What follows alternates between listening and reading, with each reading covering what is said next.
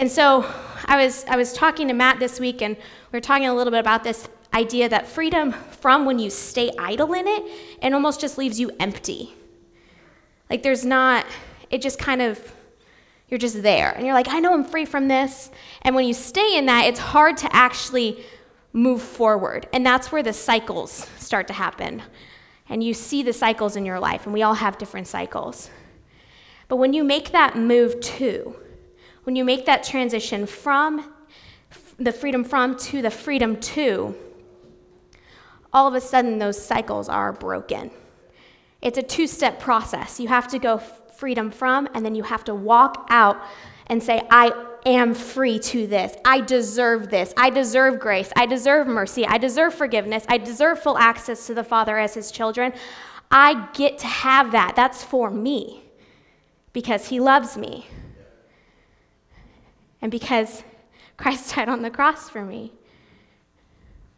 So today we're going to talk about the fact that we have full access. We have freedom to complete and full access to God as our children. And I've heard that my whole life. And so for me, I was like, well, yeah, of course we do. But I don't know if we fully grasp that. Because I think oftentimes we think that we have to have it all together before we can actually have full access to him. And we have to, you know, have our ducks in a row. And it's like, no. You've been free from condemnation in the law, boundaries of this world, and power and principalities. So now you have freedom to complete access to your Father. There's nothing that stops that. There's nothing that breaks that.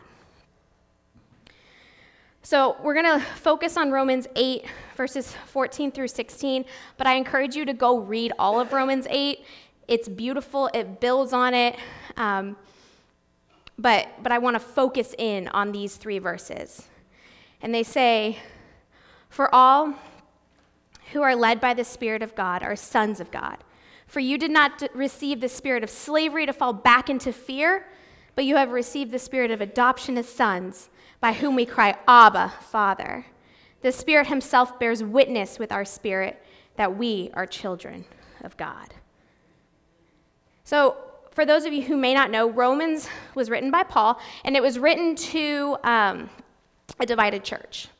It was written to the Jews and the Gentiles, and they were kind of trying to uh, coexist because they come from two different backgrounds. You have the Jews who have followed the law. They've been, you know, the Old Testament. They have laws. They had ways of doing things. And then all of a sudden, Jesus dies on the cross, and, and Gentiles, who are everyone else, is able to have full access to God. But the Jews are like, but I, but this is everything that we've done. We've done all of these things, and we've had to do all of these things for generations and generations and generations, and now these people just get to walk in and have complete access to God without having to do anything? Like, that doesn't make sense. But Paul is saying, is speaking to the Jews and speaking to the Gentiles, saying to the Jews, like, you're free from all of those things. And you have the freedom to complete access to God, just like the Gentiles do. And it doesn't matter where you're at, or what your circumstance is, or where you come from, or what you look like, or what your past is. You have that freedom. We all have that freedom. And I think sometimes we can be like the Jews and the Gentiles. We can sit in this, well, this is what I know. This is what society has told me I have to do in order to accomplish this. But God's like, no. You don't have to be sitting and saying, you have to check all these boxes before you come to me, before you have the freedom to complete access to me. You just get to walk right in. You just get to come forward. In verse fourteen, it says, for all who are led by the Spirit of God are sons of God. So essentially, it's this idea that if we're led by the Holy Spirit, we're automatically sons and daughters of God. It's that simple. There's nothing more. You have to, you say yes to Jesus. You say, God, yes, I choose you. You, like, I want you in my life. I'm saying yes to you every day, even when it sucks and even when it's hard. and then the Holy Spirit leads you, and then you're a son and daughter of God. Amen. There's nothing more you have to do. You don't have to sacrifice animals. You don't have to give. Uh, sacrifice animals was the first thing that came to mind. It's it's just that beautiful, but sometimes it's the beauty of that and the simplicity of that is hard for us to wrap our minds around. And so we automatically think there has to be more. There has to be more that we have to do in order to be a son and daughter of God. In order to have full access to Him, there has to be something else. And so we search the whole Bible looking for, okay, what else do we have to do? And it's like, no.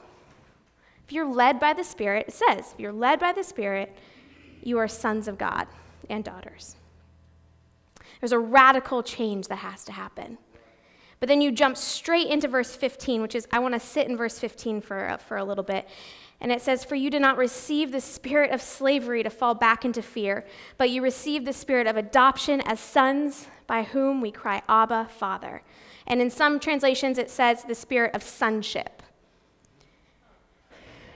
And I think of what we were just talking about, the freedom from to the freedom to. And the freedom from, you do not receive the spirit of slavery to fall back into fear. And and when, when those chains are broken, but we sit in the freedom from and we don't transition to the freedom to, then we go straight back into our comfort zone. We go straight back to where we know. That cycle of addiction, that cycle of um, of pain, that cycle of sin, it just repeats and repeats and repeats. But when we own that we have received the spirit of adoption, that we have freedom to things, all of a sudden those cycles are left behind. And the freedom that we do have, the, free, the things that we're free from, we're actually free from. We don't just say, oh, I have freedom from this. Like, oh yeah, I walked, like, I, I'm free from abuse. I'm free from pain. I'm free from health problems. But I'm, but like, you can sit in that knowledge, but not actually do anything with it. So the, the spirit of slavery, this idea of being confined, and slavery is like you, you, you are bound. You don't have freedom when you're a slave. And even the littlest taste of freedom is there's still catches to it. You're still, there's still bondage attached to it. And like one of the things in this verse, it's fear.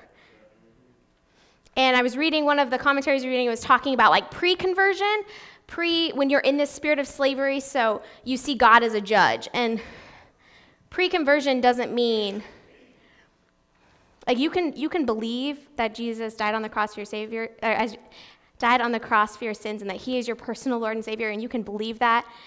But the pre-conversion is bef- is before you step into the love that God has for you.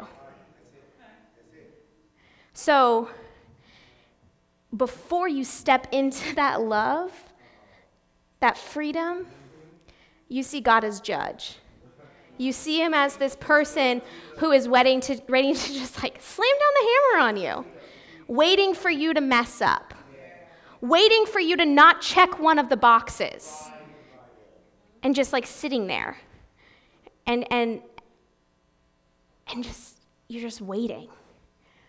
But when you step into and you break the spirit of slavery, and you step into the spirit of adoption, and you experience His love, the post-conversion, you can't go back. You, you, you cannot go back to being bound. As hard as you try, as most as and and as much as it might feel like you are, you know that you are God's kid. And you know that like you are changed. And God no longer is waiting for you to mess up, but He's saying, hey, when you do mess up, I'm here. And hey, when things are going good and great, I'm still here. And you get to come to me no matter where you're at, no matter what you think, no matter what you're struggling with, and I'm here, and I'm your dad, and I love you, and you know that love, and you experience that love. This idea of adoption is, and oftentimes we think of it as like, well, God chose us, but there's a different word that I think hits even closer to home. It's acceptance. Because adoption means you're going to accept every part of me, the good and the bad. So God's saying, I accept you for who you are. And I'm not asking you to, for, for you to be anything more than who you are. Now I'm going to push you. I'm going to push you to be better. Oh, yeah. And I'm going to challenge you.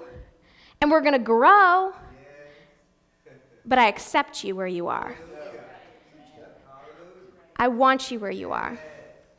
Another reason that Paul used um, adoption as this as the word here in Romans is because it was a big part of the Greco-Roman culture, so the Gentiles would have really resonated with this idea of adoption.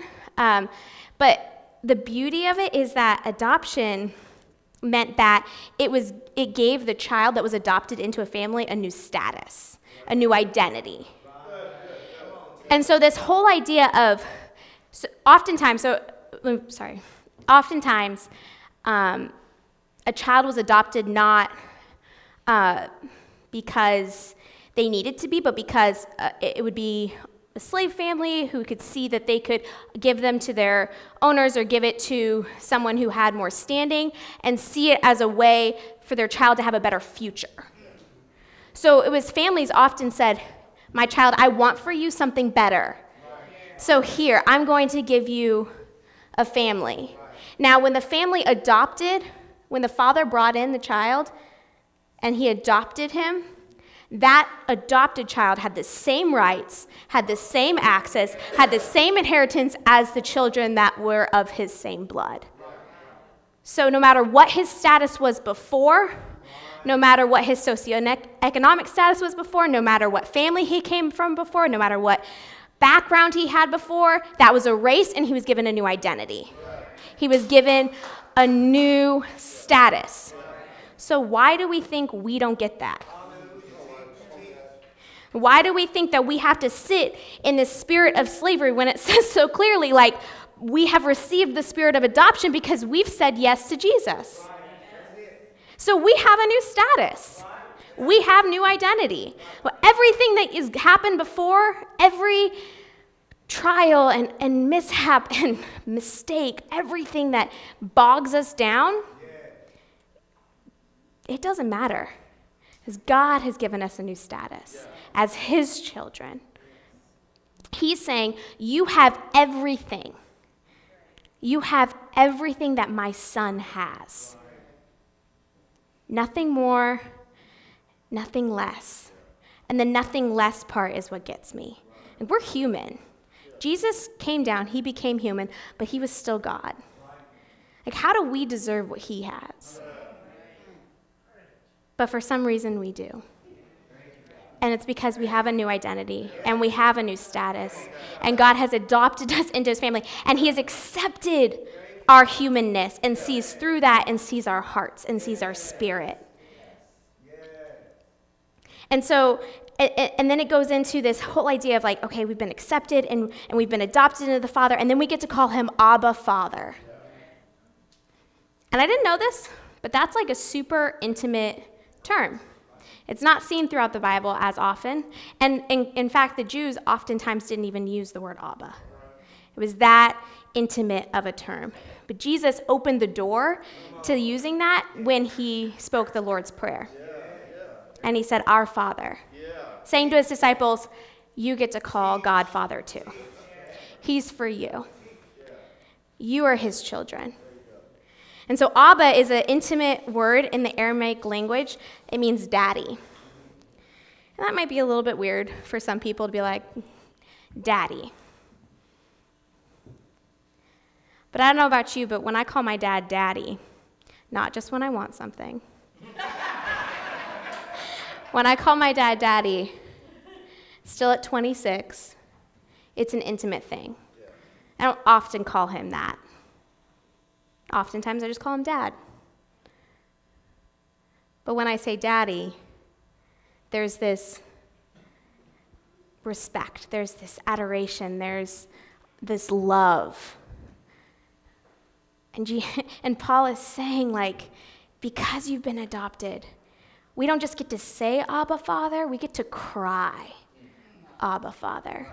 So when you're in those moments of, like, just hurt and pain, and you're, like, in despair, you get to cry, Abba, Father. And when you're on those mountaintops, you get to shout, Abba, Father, because you have been adopted, because you've been accepted, because you have complete and full access to God as your Father. And there's nothing more that you have to do. And there's, and it's just like, like, it, it's just so beautiful to think about the fact that we get that gift. And we don't have to do anything. And for the Jews and the Gentiles, they both resonated with that word Abba. So it it, it started to unite them. Yes. Yes. To see that they both had access. Yes. Again, we don't have to do anything. Yes. We get yes. to be with Jesus. We get to call him Abba.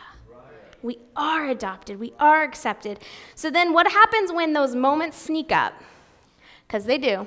And you're living and you're you're here on Sunday and you're hearing this and you're like, yeah, that's right. I am adopted.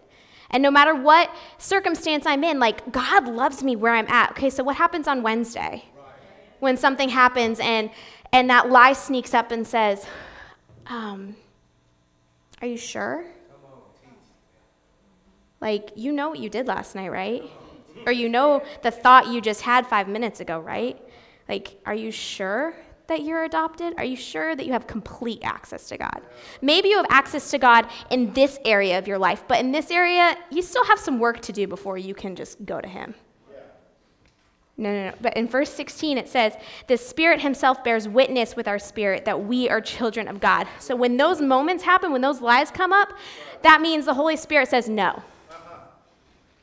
He tells your human flesh, he says to your spirit, no.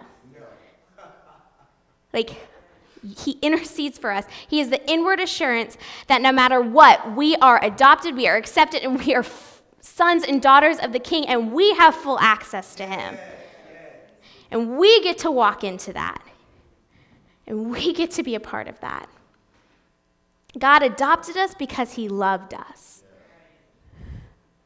He lo- it, it just makes me, like, smile. It makes me all giddy just thinking about the, the love of the Father.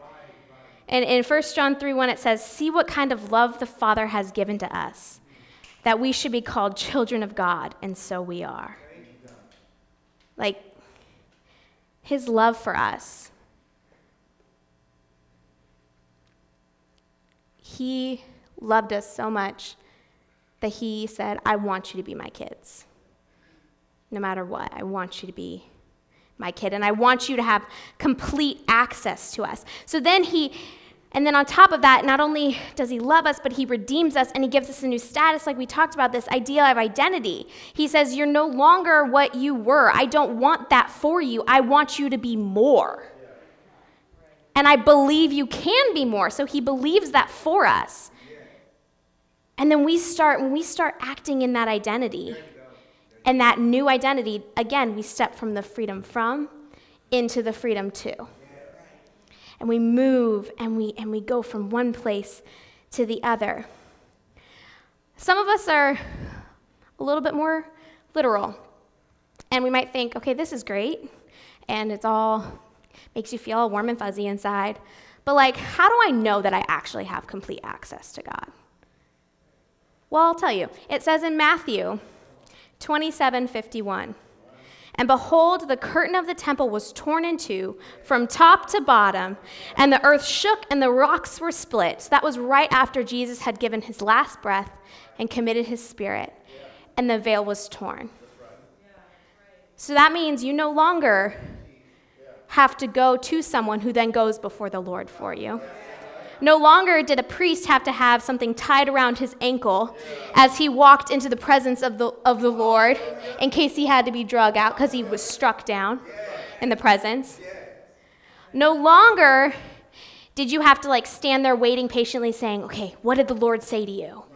What did you learn? God said, Jesus died. That veil was torn. That means you get to walk right in to the Holy of Holies. That means that you get to walk straight in to his presence and be a part of him at all times.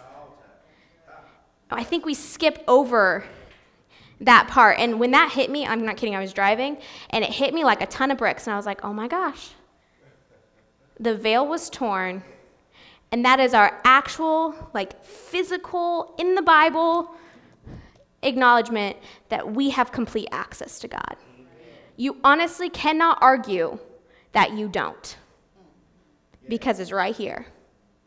The veil was torn in two, from top to bottom, never to be put back up. So you get to walk right in and experience all that God has for you. This this personal relationship that God has for you. This desire. And it's hard sometimes because we have things here on earth that get us distracted. And it might be that understanding this idea of full access to God as our Father is hard because your relationship with your earthly father isn't good. But it also might be that it's hard for us to grasp because the relationship with your earthly father is too good. And you have both sides. And it's it's in those moments that you have to realize that what we have here on earth is beautiful. And the experiences that we've had with our earthly fathers here on earth, though good or bad, they're earth. And who God is as a father, he's always there. And you might not have been able to be the little girl or the little boy who crawled up on their dad's lap and cried when they had a scrape or a scratch. And you might not have been the person that was able to go and give your um, problems or your or your excitement or, you know, all of the exciting things to your earthly father. Or you might have been able to. Yeah. But no matter what, you get to do that to Jesus. You get to say, hey, guess what, God? Like, I I worked really hard on this. Like, I worked so hard on this, and and and, and look. I got an A. Like, I, I, I'm a grade-driven person, so I got an A. I did good. You know, like I think about after I give, um, after I preach, I kid you not, I'm nervous every single time. And uh, and I think after I preach, and any, anytime Matt and Jamel come, they're like, hey, you did really good. I'm like, God, I got an A. Like, but really, like, you got an A. Like, good job. And you get to bring those excitements and those things to him. But then sometimes when the world hits you hard and knocks you off your feet, you get to crawl, and sometimes it's like an army crawl, up to his feet and just weep. You don't have to say anything. You don't have to do anything. You just get to be. And that's because Jesus died on the cross, and that's because the veil was torn from top to bottom. And that's because he said, I love you enough to adopt you into my family. I love you. I accept you. You have a new identity and a new status. What you were is no longer. What you are is what matters. It's, it's almost too easy. It's almost too easy to think about this, because it's an easy it's a it's a topic that we talk about all the time. We're children of God. But that full access, that's the part that we get tripped up on. So as we close today, as as we wrap up, um, I don't know where you're at. I don't know if you're in the pre-conversion or the post-conversion, where it's you're you're you see God as your judge, and you're you see Him as that person just waiting for you to mess up. Or maybe you're like, I know God loves me, and I've experienced that, and I'm in that post-conversion, and I have experienced the love of God, but I don't know if He wants all of me. And I don't know if I get to have complete access to Him as my Father. There's, there's something that holds us back from going to God completely. And we all have that thing, that voice that the Spirit needs to bear witness to and say, no, you are perfect just the way that you are in the eyes of God, because you've been adopted and you've been accepted and you've been given a new status and you've been given a new reality. Our uh, our pastors and our prayer counselors will be in the corners um, waiting to pray for you